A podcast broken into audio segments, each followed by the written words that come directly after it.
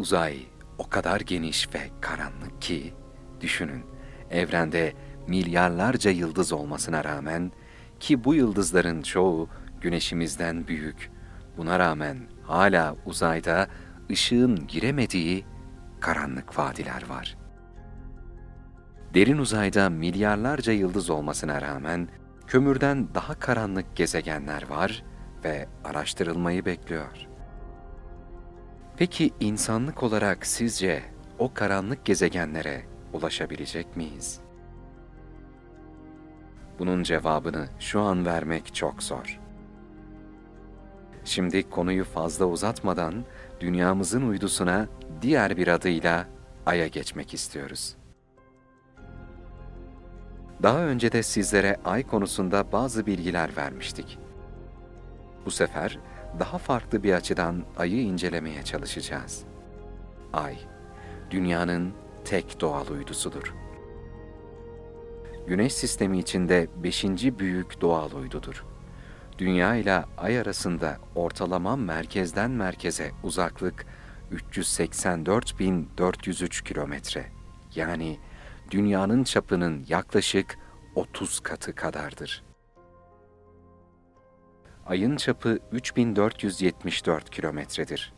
Bu da dünya çapının dörtte birinden biraz fazladır. Dolayısıyla ayın hacmi dünyanın hacminin yüzde ikisidir. Kütlesi dünya kütlesinden 81,3 kat daha düşüktür. Yüzeyinde kütle çekim etkisi yer çekiminin yaklaşık yüzde 17'sidir.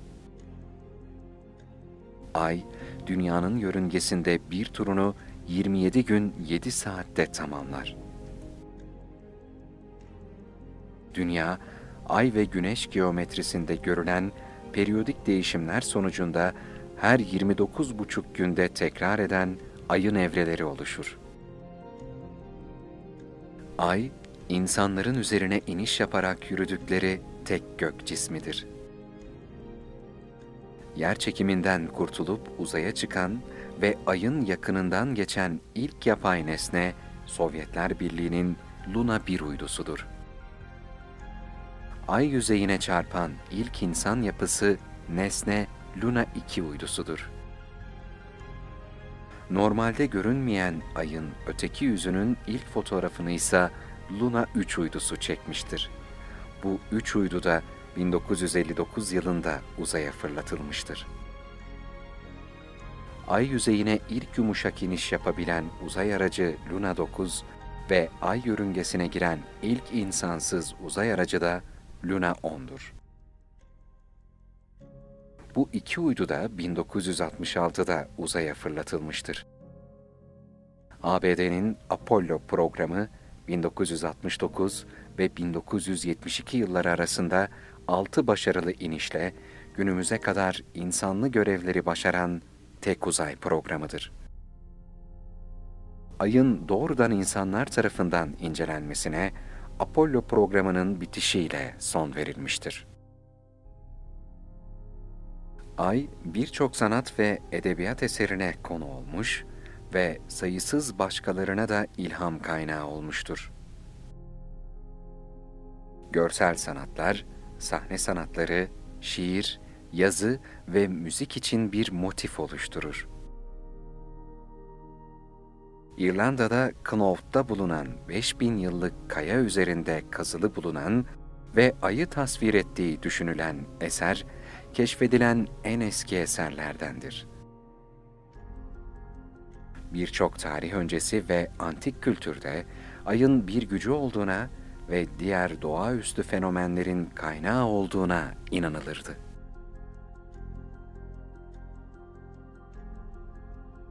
ay üzerindeki astrolojik görüşler günümüzde de yaygındır. Batı uygarlığında ay hakkında bilimsel açıklama getiren ilk kişi Yunan filozof Anaxagoras'tır. Anaxagoras, güneş ve ayın dev küresel kayalar olduğunu ve ayın güneşin ışığını yansıttığını öne sürmüştür. gökyüzü hakkındaki görüşleri tutuklanmasına ve sürgüne gönderilmesine neden olmuştur.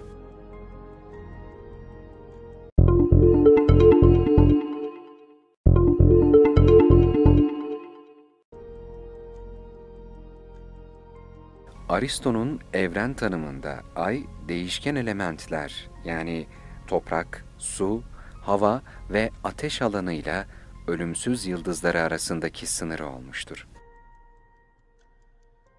Bu ayrım yüzyıllar boyunca fiziğin bir parçasını oluşturmuştur. Orta Çağ'a gelindiğinde teleskopun keşfinden önce birçok kişi ayın bir küre olduğunu kabul etti. Ancak tamamen pürüzsüz olduğuna inanılıyordu. 1609'da Galileo Galilei Siderus Nuncius adlı kitabında ayın ilk teleskopik çizimlerini yayımladı ve ay yüzeyinin pürüzsüz olmadığını, dağlar ve kraterlerden oluştuğunu yazdı. Daha sonra 17. yüzyılda Giovanni Battista Riccioli ve Francesco Maria Grimaldi ayın bir haritasını çizerek birçok kratere günümüzde bilinen adlarını verdi. Haritalarda ay yüzeyinin karanlık bölümleri Maria ya da denizler ve açık bölümleri Terrae ya da kıtalar olarak belirtilmiştir.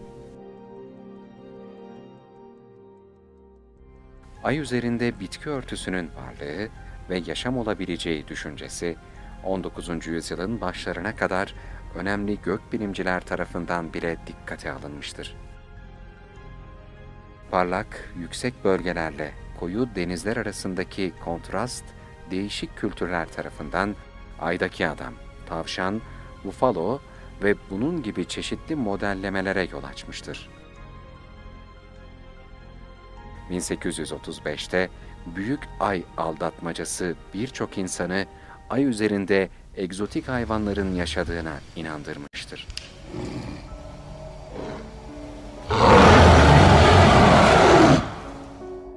Dünya üzerinde okyanuslarda görülen gelgit, ay kütle çekiminin etkisiyle oluşur. Kütle çekimsel gelgit kuvvetlerinin oluşmasının sebebi, dünyanın ay karşısında bulunan yüzünün merkezine ve arka yüzüne göre ayın kütle çekiminden daha fazla etkilenmesidir. Kütle çekimsel gelgit, okyanusları dünyanın merkezinde olduğu gibi bir elips şeklinde esnetir. Birisi aya doğru bakan yüzde, diğeri de bunun zıt yüzeyinde oluşan tümsek yani deniz seviyesinin yükselmesi olarak görülür. Dünya kendi ekseni etrafında dönerken bu iki tümsek de dünya çevresinde bir günde döndüğü için okyanus suları sürekli olarak hareket eden bu iki tümseğe doğru akar. Bu iki tümseyin ve onlara doğru giden büyük okyanus akıntılarının etkisi, dünyanın dönüşü nedeniyle okyanus tabanlarında oluşan suyun sürtünme etkisi, su hareketinin eylemsizliği, karaya yaklaştıkça sığlaşan okyanus tabanları ve değişik okyanus tabanları arasındaki salınımlar gibi nedenlerle daha da büyür. Ayla okyanuslar arasındaki kütle çekimsel bağ, ayın yörüngesini etkiler. Aydan bakıldığında gelgit tümsekleri dünyanın dönüşüyle ileriye doğru taşındığından doğrudan ayın karşısında değildir. Kütle çekimsel eşleşme, dünyanın dönüşünden kinetik enerji ve açısal momentumu emer. Buna karşın ayın yörüngesine açısal momentum eklenir. Bu da ayı daha uzun periyotlu, daha yüksek bir yörüngeye iter. Bunun sonucunda da her yıl iki gök cismi arasındaki ortalama uzaklık 3,8 santimetre artar. Dünya ile Ay arasındaki gelgit etkilerinin önemsiz hale gelene kadar Ay yavaş yavaş uzaklaşmaya devam edecektir. ve bu durumda yörüngesi kararlı olacaktır. Ay bizi şaşırtmaya devam ediyor değil mi? Bu düzeni kuran bir gücün olduğu hiçbir zaman unutulmamalıdır.''